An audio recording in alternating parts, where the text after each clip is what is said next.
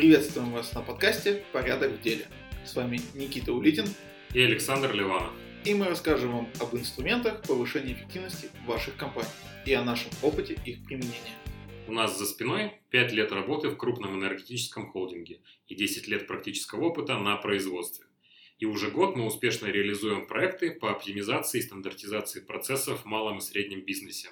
Являясь основателями консалтингового агентства Улитин Нейфельд, целью которого мы ставим формирование новой культуры предпринимательства, где главным инструментом конкуренции является рациональный подход. Этот подкаст будет интересен как начинающим, так и опытным бизнесменам – а также наемным руководителям, нацеленным на развитие компании.